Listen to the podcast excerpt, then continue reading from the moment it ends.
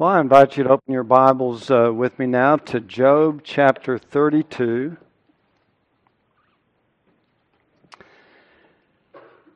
And uh, by God's grace, we're going to go through chapter 32 through 37 uh, this morning. It'll be a miracle, but God does miracles. So, as you're turning there, I want to give you kind of a a little bit of a refreshment of where we've come from. So, Job has three friends Eliphaz, Bildad, and Zophar. And they have each gone three rounds with Job, basically toe to toe in the ring. And they have uh, repeatedly tried to convince Job that all of his sorrows, all of his afflictions, all of his troubles are because of his great sin. So they, each one came up, they stepped in the ring, they sparred with Job, they hit Job, Job hit them back. That one got out of the ring, another one stepped in the ring, same thing. You have three rounds of all three of them going up against Job. Well, basically, Job has wore them out. And they've tried their best to convince him that he was a terrible sinner and needed to repent, and then God would restore him. And Job knew in his heart that this was not right.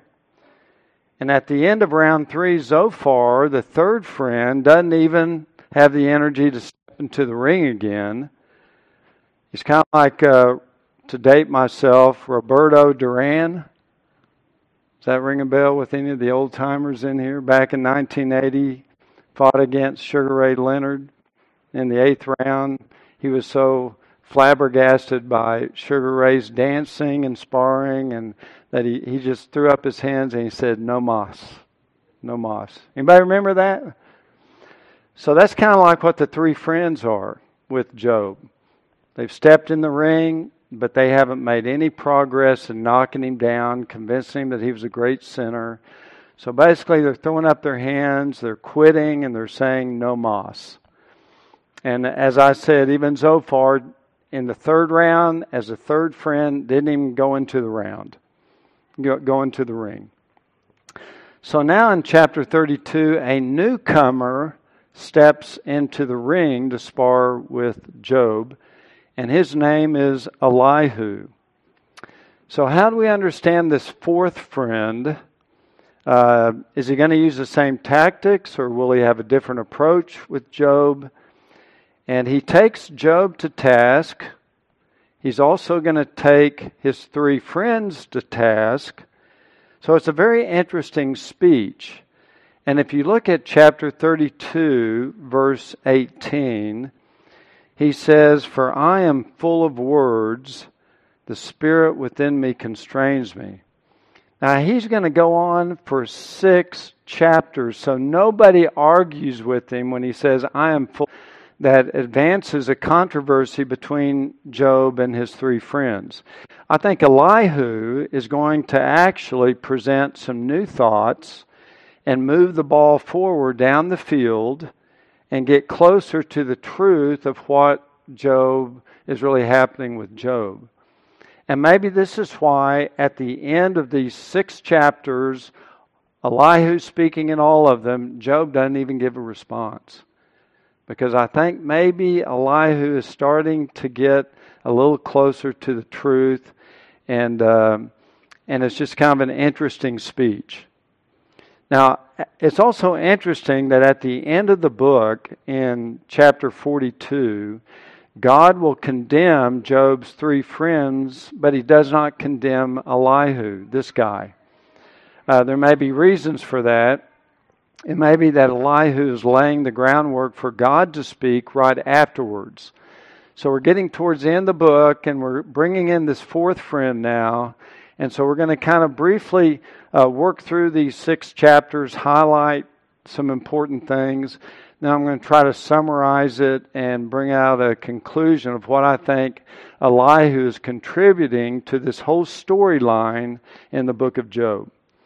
So we start in uh, chapter 32, which is basically Elihu venting his anger And he's, it's going to burn against Job and it's going to burn against his three friends. So let me start reading in Job chapter 32, verse 1. Then the three men ceased answering Job because he was righteous in his own eyes. But the anger of Elihu, the son of Barachel, the Buzite of the family of Ram, burned against Job. His anger burned because he justified himself before God. His anger burned against his three friends because they had found no answer and yet had condemned Job. Now, Elihu had wanted to speak to Job because they were years older than he. And when Elihu saw that there was no answer in the mouth of the three friends, his anger burned. So the opening is that Elihu is angry. He's not only angry with Job, but he's also uh, angry with his friends. And uh, so, so he's, he's basically launching out uh, because he, he thinks that they have not addressed the issues. Job has been too self righteous. The three friends have not been able to address Job accurately. So he is now moved in anger to, to speak as a young man. In verses 6 through 10, he gives his rationale for why he waited, and it's a good rationale, starting in verse 6. So Elihu, the son of Barachel the Buzite, spoke out and said, I am young in years, and you are old. Therefore I was shy and afraid to tell you what I think. I thought age should speak, and increased years should teach wisdom. But it is a spirit in man, and the breath of the Almighty gives them understanding. The abundant in years may not be wise nor may elders understand justice. So I say, Listen to me, I too will tell what I think. So he was appropriate. I mean, it's etiquette for younger men to respect older men in general, and that's what he's doing.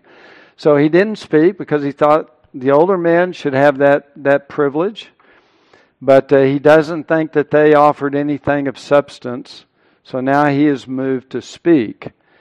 And so in verses 11 through 22, through the rest of chapter 32, uh, Elihu now vents his anger towards the three friends.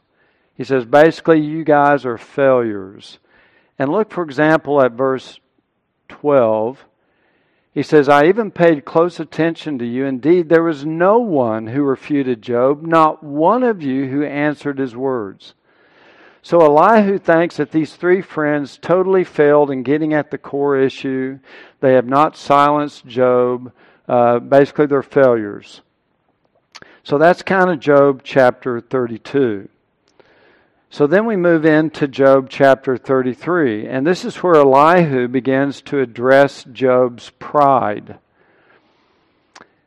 So we read in uh, verses 8 through 11, if you'll follow as I read this, chapter 33, starting in verse 8. Elihu says concerning Job, Surely you have spoken in my hearing, and I have heard the sound of your words. And now he kind of quotes the words of Job that he has heard him say in verse 9 I am pure without transgression. I am innocent, and there is no guilt in me. Behold, he invents pretexts against me, talking about God. He counts me as his enemy. He puts my feet in the stocks. He watches all my paths. So here Elihu is saying that uh, basically, Job, you are full of pride. You are claiming that you are pure, verse 9, without transgression, innocent, with no guilt, and that God has abused you, verse 10. He invents pretexts against me. He puts my feet in the stocks. So, so Elihu is saying, Job, I've heard you say that you're claiming to be innocent and that God is in the wrong for the way he treated you. So he has emphasized that. And then in verse 12 and 13, he gives a rebuke to Job. He says, Behold, let me tell you, you are not right in this, for God is greater than man. Why do you complain against him that he does not give an account of all of his doings?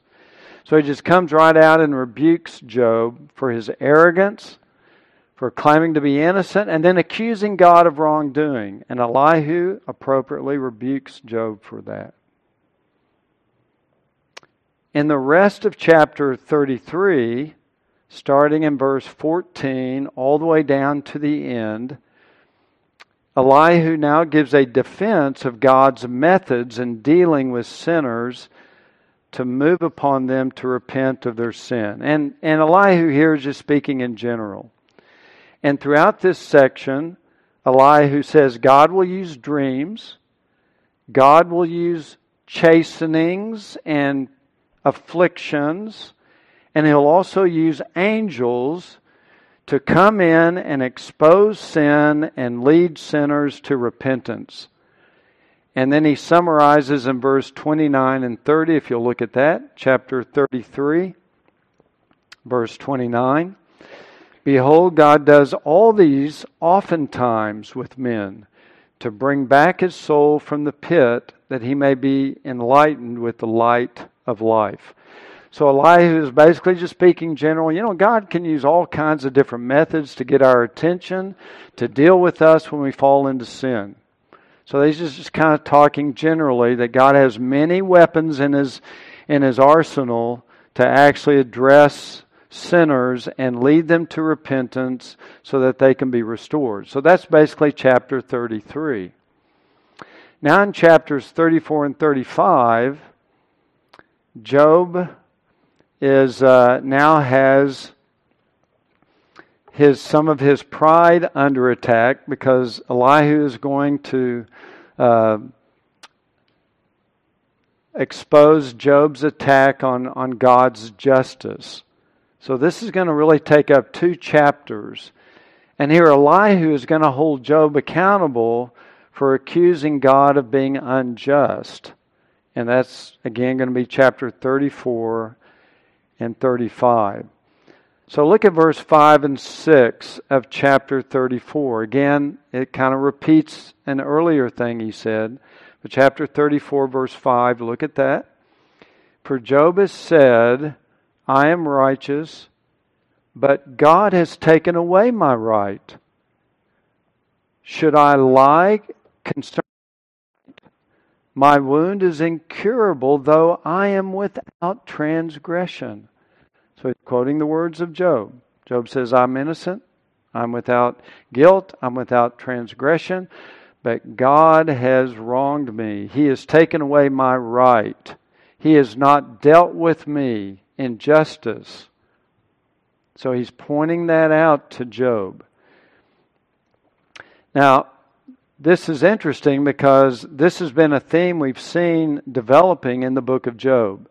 For example, earlier in Job chapter 9, verse 22, Job said, It is all one. Therefore I say, He, God, destroys the guiltless and the wicked. So earlier, Job is complaining, Look, God treats everybody the same. He destroys the sinner, but He also destroys the one without guilt. So he's accusing God of a, of a level of, of injustice. He said it again in Job chapter 10, verse 7. According to your knowledge, talking to God, Job says, I am indeed not guilty, and yet there's no deliverance from your hand. Lord, you know I am not guilty of the sins that I've been accused of. I've been innocent, and yet you have not delivered me. So this is this is again Job laying an accusation of distorting justice at the feet of God. And then in Job chapter 19 verse 6, look at what he said. Know then that God has wronged me and has closed his net around me. You see how bold Job is in his pride? This is what has been slowly, gradually developing throughout the book of Job. Wasn't there at the beginning. But it starts to develop now as he has to deal with this, uh, all these afflictions that he's uh, that he's dealing with. So Elihu uh, lays out Job's complaint against God in chapter 34. Then he gives a response to Job's friends. And the way they, uh, they responded to Job in light of this, if you look at verse uh, 7 through 9, and this is probably Elihu quoting Job's three other friends it's not real clear here, chapter 34, verse 7. But probably they are saying, What man is like Job? He drinks up derision like water, who goes in company with the workers of iniquity and walks with wicked men. For he has said, It profits a man nothing when he is pleased with God. So I think Elihu may be quoting some of the things that Eliphaz and Bildad and Zophar had said earlier. And then Elihu defends God, and this is kind of a major part of chapter 34. He defends God. So look at verse 11 of chapter 34.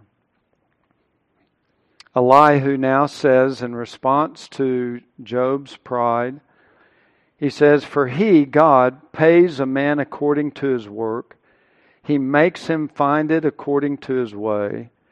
Surely God will not act wickedly, and the Almighty will not pervert justice.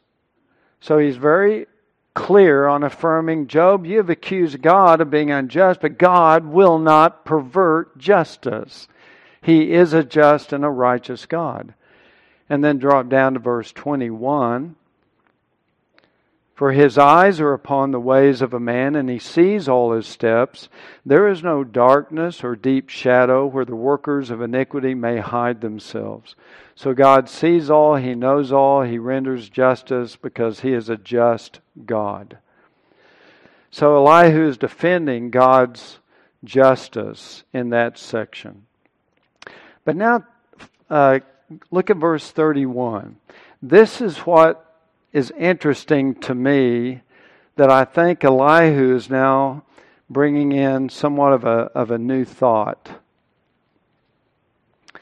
He's saying that Elihu, Elihu is saying that there are judgments from God for secret sins, sins that we're not aware of. Now, this is kind of a, a new approach to dealing with Job that maybe some of God's afflictions upon you are, are for sins that are that we could call secret sins or sins that you're not aware of. Now, the other friends were accusing Job, you have these huge, gigantic sins, and you just need to come clean. You know you're a sinner, you need to repent. But Elihu begins to, to raise this new concept of maybe there are sins that you're not aware of that God is dealing with you on. So look at uh, verse 31. I'm still in chapter 34. And look at verse 31. He says, For has anyone said to God, I have borne chastisement, I will not offend any more? Teach me what I do not see. If I have done iniquity, I will not do it again. And shall he recompense on your terms because you have rejected it? For you must choose and not I, therefore declare what you know. Now, there's a lot in here, but I think what Elihu is saying is that, Job, even if God is dealing with you for sins that you're not aware of, you have no right to complain against God. That seems to be the general idea. But the, but the notion is, and this is what's kind of new here, is that God could send some of his afflictions into our life, not for overt sins, outward sins that we have not repented of, but for secret sins that we haven't dealt with, hidden sins. And that's why he says in verse 32 even if you say, Teach thou me what I do not see, and I will do it no more. This is more of a humble uh, petition to God so I've got these these afflictions in my life, but Lord, if it's because of any sins in my life that I do not see, then show them to me, and I'll do them no more. And that brings more of the innocent sufferer concept into play. That Elihu seems to be considering that there are can be judgments and afflictions not for overt sins, but for secret sins or sins that I'm ignorant of. And that really kind of advances a new idea in the book of Job. Uh, we know that uh, there are such things as secret sins. For example, in Psalm 19, verse 12, says, Who can discern his errors? Acquit me of hidden faults. So that's David praying, saying, You know, who can really discern all of our sins? So, Lord, equip me of the hidden faults, the ones that I'm not aware of, the sins that are kind of down in there that I don't see in my life. Lord, show me those as well so that I can repent of them. In Psalm 19, verse 13, he says, also, keep back your servant from presumptuous sins. Let them not rule over me. Where I, where I presume things wrongly, but I'm not aware of it, show those to me, God, as well. Psalm 90, verse 8 says, You have placed our iniquities before you, our secret sins in the light of your presence.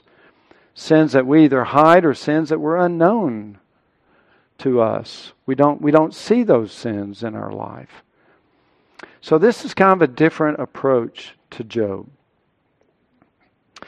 So, having said that, now in chapter 35, Elihu rebukes Job for what is becoming more clearly manifested in his life, and that is pride and self righteousness and impatience with God.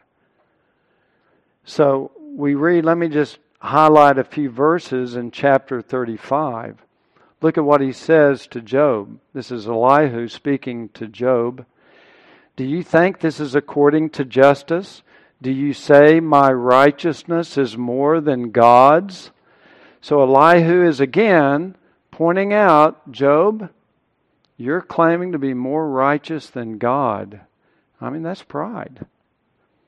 In verse 12, Elihu says again to Job, There they cry out, but he does not answer because of the pride of evil men. And here he's speaking generally that Job, you have cried out and God has not answered you because in general, God, when, when, when the pride of evil men cries out, God doesn't answer them. You fit in that category.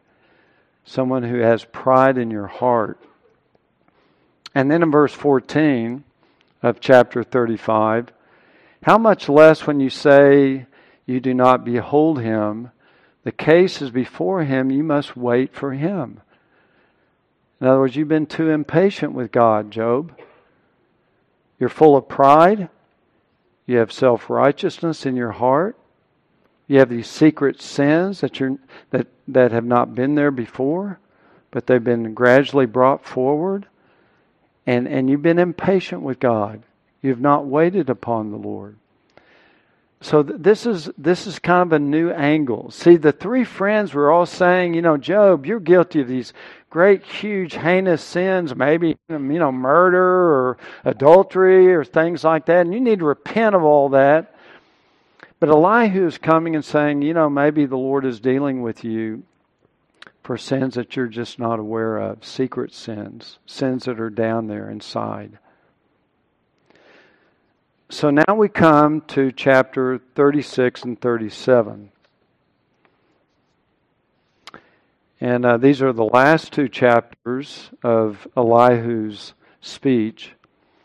And he starts out, number one, by saying, God is righteous and mighty. So again, he returns to this understanding of exalting God. God is great.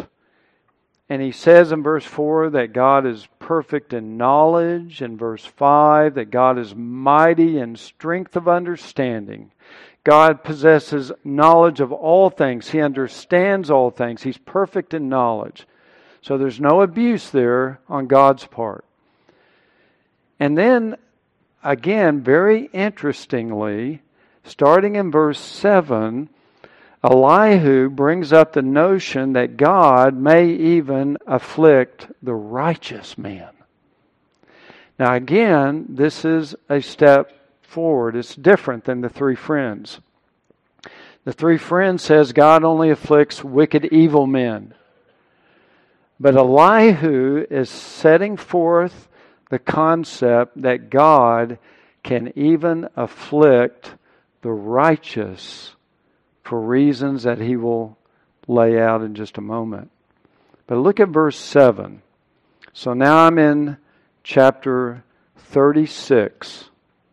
And look at verse 7. He, that's God, does not withdraw his eyes from the righteous, but with kings on the throne, he has seated them forever. They are exalted. And if they are bound in fetters, who does the they refer to? Well, the righteous. If the righteous are bound in fetters and are caught in the cords of affliction, then he declares to them their work and their transgressions that they have magnified themselves. He opens their ear to instruction and commands that they return from evil. And if they hear and serve him, they will end their days in prosperity and their years in pleasures. So, what is Elihu saying here? He's saying, Job, yes, God can bring afflictions upon the wicked, but he can also use afflictions to instruct the righteous. And this is what I think why he's getting closer to the mark. He's beginning to, to understand that in God's sovereignty, God can bring about afflictions even in the life of a godly man and woman afflictions that are that are sore trials, difficulties, problems. But it's not injustice dealing with their sin, is to accomplish other things in their life. And one of the things that God will use these afflictions to do is to cause us in our response to those afflictions to expose other secret sins, issues buried way down in our heart that normally don't impact our day to day life, but put somebody in deep afflictions and these things start popping out. And I think that is what's happening with Job. He was a godly man, he was a righteous man. But God allowed Satan to come and afflict him to show the reality and truthfulness of Job's faith. That's the first reason for his afflictions. But the second reason is that as Job has now been having to persevere through the intensity and the duration of these trials that he has, the bodily afflictions that he has, the poverty, scraping himself with potsherds on an ash heap outside the city, looked upon as the scum of the earth. As that trial has persevered and lasted, his faith has begun to weaken, like all of ours would as well.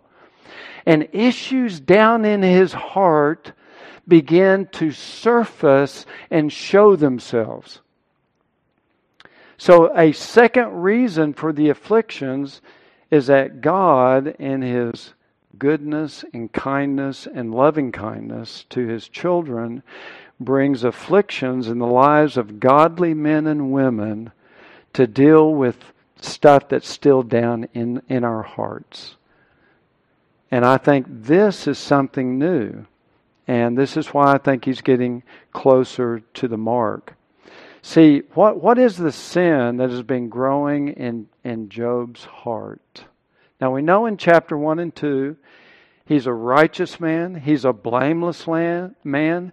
God looks upon him as a man with after his own heart. He's a godly man, chapter 1, chapter 2. But as we've been going through the book, what have we seen Job do? He begins to challenge God's justice. He begins to reveal more pride in his heart, more self righteous. Now, that wasn't there in chapter 1 and 2. That was not there. He was a godly man, a righteous man, an obedient man, a man who worshiped God. But as the affliction and ordeal continued and lasted and kept on going week after week, month after month, these issues deep down in his heart began to emerge sin, pride, self righteousness. But God ordains it to sanctify Job, to teach him humility, because now he's seeing these things that really weren't there before to any measurable degree, and to also help him to grow in purity as he, as he, as he repents of that sin. You know, some of our sins lie dormant and they hibernate deep down inside of our flesh like a sleeping bear. The potential of, for example, with Job, a pride is always there, it's part of our nature, but it's subdued by the blessings of God, the goodness of God. But when God sends afflictions, they can arouse those dormant, hibernating vices within our heart, and they come crawling out of the ground, and they can inflict great pain upon us. Remember Paul in Acts chapter 28. So he's been on a ship, they're caught up in the storm the, the, the ship finally crashes out on a reef by the, the island of Malta, and they all make it to shore by the grace of God. But there's a storm, it's raining, it's cold, so they make a great big fire. You remember that? Acts 28. Paul, being the servant that he is, wants to help keep the fire going. So he goes up and grabs a big pile of sticks a big bundle of sticks and he lays them on the fire. And out of those sticks came a viper. And the viper latched onto his hand, no doubt creating some pain. And eventually he, he was able to throw it into the fire. And in the miracle of God, he suffered no, no uh, harm from it, even though it was a venomous snake. I think that illustrates what happens in our life. That that viper, which was hidden down inside those sticks and did not come out until it was thrown into the fire, are like sins in our heart, little snakes, little vipers that are buried down in the bundle of the sticks down inside of us. And there they stay quiet and there they don't move around a lot until the bundle is thrown into the fire. And it's the afflictions, it's the trials, it's the fire of all of our problems and difficulties that make those little vipers come crawling out of our life. You can see it in your home, right? You can have a man maybe that's a very patient man and fits me. I mean, what what, what I'm about to say fits me well. Uh, can be very patient, but you bring in a lot of stress. You bring in a lot of anxiety, and what spews out of them? A lot of impatience. You can have someone not given to anger, and yet the trials, the afflictions of life, suddenly they're saying things and doing things that are out of character for them. New little vipers and snakes have come out because of the fire of the ordeal that we're going through. I think this is kind of what Elihu is hinting at for Job.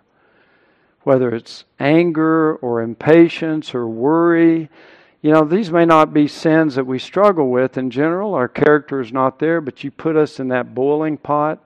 You put us in those circumstances that seem to never end, and suddenly this stuff is just oozing out of us. The Dr. Jekyll can turn into a Mr. Hyde. Or little Dorothy, sweet little Dorothy, can turn into the wicked witch of the West. And you can just see how the trials and the things that we go through can just expose these little hidden sins down in our heart. And I think this is what God is doing with, with Job. And I think Elihu is starting to get pretty close to the mark. God brings trials into our life to expose those little snakes, those little vipers living deep down in our hearts, our secret sins that have not really manifested themselves to any great degree, and yet the fire of the trial causes them to come out and inflict damage.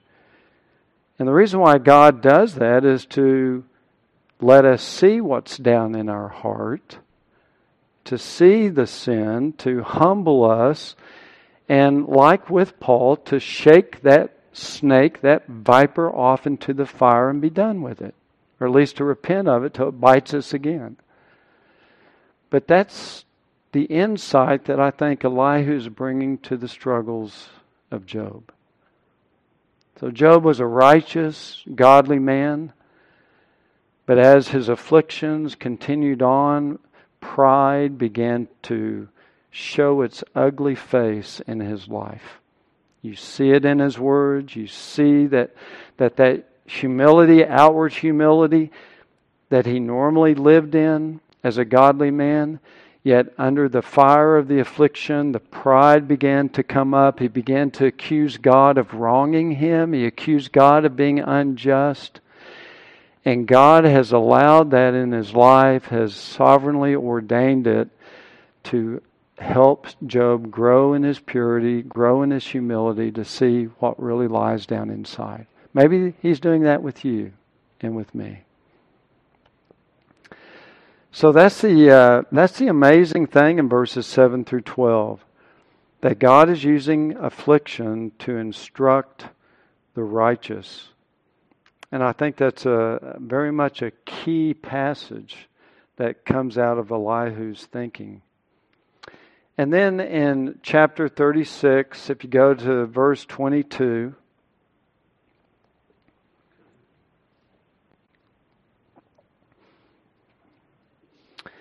and really you go to the end of chapter 37, Elihu now just returns back to the theme of God being exalted in all of his ways and all of his works.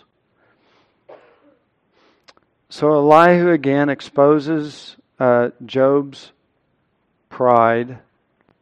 If you look at chapter 36, verse 23, he says, Who has appointed him his way? Who has appointed to God his way?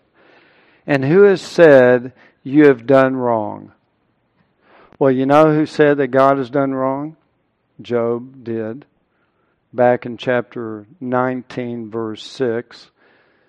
So Elihu again is just kind of reminding of Job that he, he has a new a new sin to wrestle with, and that's his pride. But in general, what Elihu is doing is he's exalting the greatness of God. And it's interesting that in this passage, Elihu draws on the characteristics of a storm, starting in verse 27 of chapter 36, all the way down through most of chapter 37. He utilizes a storm. And he's saying that, that God is sovereign over the storm. He controls the winds of the storm, He controls the lightning bolts of the storm, and He uses that storm for different reasons and, and, he's, and he's using this to just lay forth the glory of God's character. And uh, if you look at some of the things he's saying about this, about God's character in the context of describing the storm and all that storms can, can do, in chapter 37, verse 5, he says that um, we cannot comprehend God's ways. It says doing great things which we cannot understand, we cannot comprehend. That the storm just teaches us that we can't understand all the ways of God. In chap in verses 12 through 13, God is sovereign over the storm and he uses it for correction, blessings, and loving kindness. Now look at this. Look at verse uh, 12, chapter 37. It changes direction, talking about the storm, turning around by His guidance. He turns it whichever way He wishes, that it may do whatever He commands it on the face of the inhabited earth. So God is totally sovereign over the storm. And then look at verse 13. How does He use it on the face of the earth? What does He command it for? Verse 13. Correction he can use a storm to correct people, either a, either a physical storm or, or a trial, which is like a storm in our life. For correction, for his world, he uses a storm to bring water to the plants that he's created, his providence. Or for loving kindness, he causes it to happen. His loving kindness. And I think this again is an encouraging word to Job that God has sent a storm into your life, Job, and it has lasted to this day. But he sends storms for many different reasons. Sometimes to correct for sin, sometimes to just water and, and provide for his world, and then sometimes out of love and kindness, loving kindness, he sends those storms. It's not because he's punishing someone for great sin. It's because out of his love for them, his loving kindness towards them, he wants to work grace in their heart and life. And that's where it's beginning to apply, I think, more to the circumstance of Job. So, what should our response be? We'll look at verse uh, 21. Well, I missed some of these others uh, while I'm on this uh, this slide. He said, God is perfect in knowledge. He has awesome majesty, and we cannot find him. There's a mystery to God. You cannot understand him. You can't just snap your fingers and make God appear. But uh, if you look at verse 34, this is really how Elihu sums up this very lengthy speech. And he says, What should our response be? He says, Therefore, men, fear him. Fear God. He does not regard any who are wise of heart, who are proud. So, in conclusion, what Job's trials reveal is that this godly, righteous man was afflicted with terrible pain and loss to reveal to Satan that his faith was genuine. Okay, that's the that's the first reason God brought all these things into Job's life. To show to Satan that Job had true faith. Job just didn't worship God because God blessed him. Job's faith was deeper than that. It was richer than that. He, he loved God, he worshiped God, even if he lost everything his children, his wealth, his health, and he did not sin. But this godly man, enduring suffering far more than we can imagine, began to struggle in his faith. He was innocent of the sins that his friends accused him of, but nevertheless he began to struggle in his heart with God being just. His three friends kept beating the drum that Job, you're in denial. You're guilty of all these great sins. You need to come clean, repent, and then God will restore you. But God, but but Job knew that that was a false accusation. But as the, all of these trials endured, and the severity did not lighten up, and they they kept plaguing his life week after week, month after month, his faith began to waver Of course, ours, again, ours would too. My goodness. And he began to say things that were inappropriate. He began to challenge God. He began to accuse God of wronging him and of being unjust to him. This is a new sin that has been developed within his, his life in response to his afflictions. All Job wanted to do is to meet with God in, in a court of law. He believed that he could defend himself and his innocence that was his solution. Job was calling on God to, to answer him, to meet with him, but God was not answering the phone. God was not returning his calls.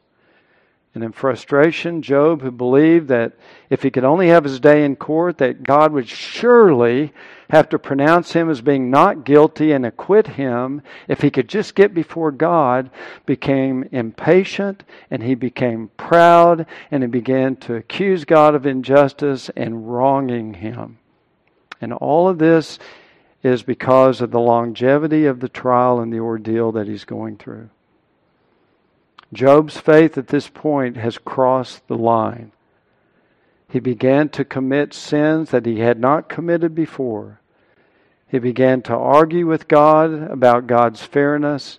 He questioned God's justice, and this was sin. This was pride, arrogance, self righteousness, defending himself before God, no humility before God.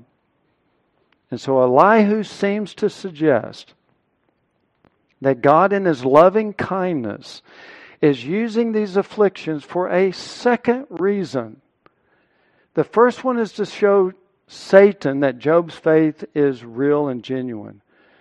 But the second one is to show Job that even though he was a godly man, a righteous man, there's still little vipers, little secret sins down in his heart that the afflictions and trials are causing to surface so that Job can return to a state of humility and acknowledging his pride and also deal with it and repent of his pride.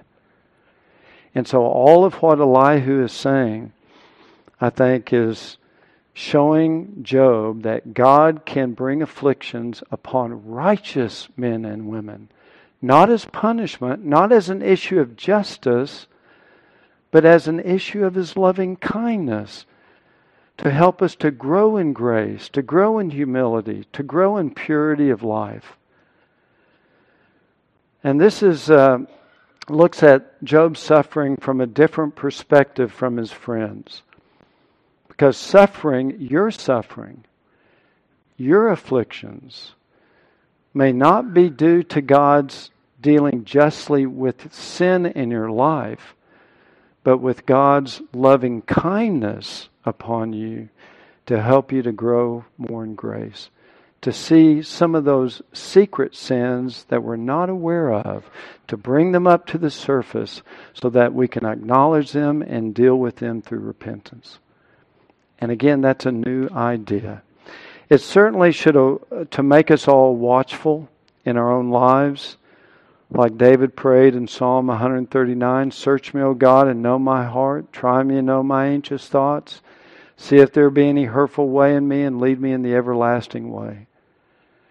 But it should also teach us if this if Elihu's approach is what I think it is, it should encourage us all to trust and wait upon God when we don't understand why afflictions and troubles have come into our life.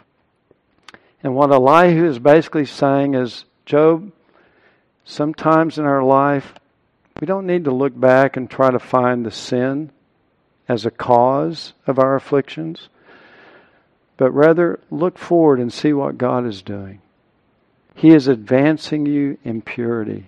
He's advancing you in humility. He's growing grace.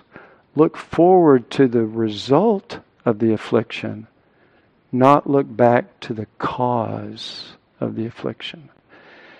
And I think for Job, that may very well be the reason why when Elihu stopped, and you could look at Job, he's probably saying, maybe he's got a point. Maybe this is a new way to understand why God has brought these afflictions in my life. So, Job's friends were utter failures. Elihu seems to be getting closer to the mark by saying that God can send afflictions to righteous men, not great sinners like his friends were saying, but to even the righteous man and woman as a blessing to them to help them expose the little vipers down in the bundles deep in our heart that don't come out until we're thrown in the fire. But then we can cast them, identify them, expose them, and cast them into the fire and deal with them through godly repentance. So I think Elihu is saying to Job that God reveals our sins so he can heal our sins. And sometimes it takes afflictions for that process to take place. Elihu, I think, is preparing the way for the next speaker, and that's God Almighty. And God will now enter the stage and enter the ring, and he'll do the cleanup. Elihu has defended God's greatness with the suggestion that God has good reasons when he sends afflictions upon the righteous and sometimes it's to deal with pride and self righteousness that develops over time under affliction. The snake has not surfaced before in Job's life, that is, the viper of pride and self righteousness, but it has now because of the duration of his ordeal.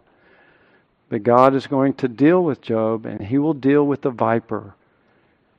And the result is he's going to be restored. And you know that because you've read the end of the book. So all is left for us now is to wait to hear from God. Because God will speak next and He'll make everything right. And we'll look at that, Lord willing, next time. So let's close in a word of prayer. Our Father God, we, we thank you for this incredible book of Job, which is such a masterpiece of the Holy Spirit to challenge God's people and how we respond to our trials.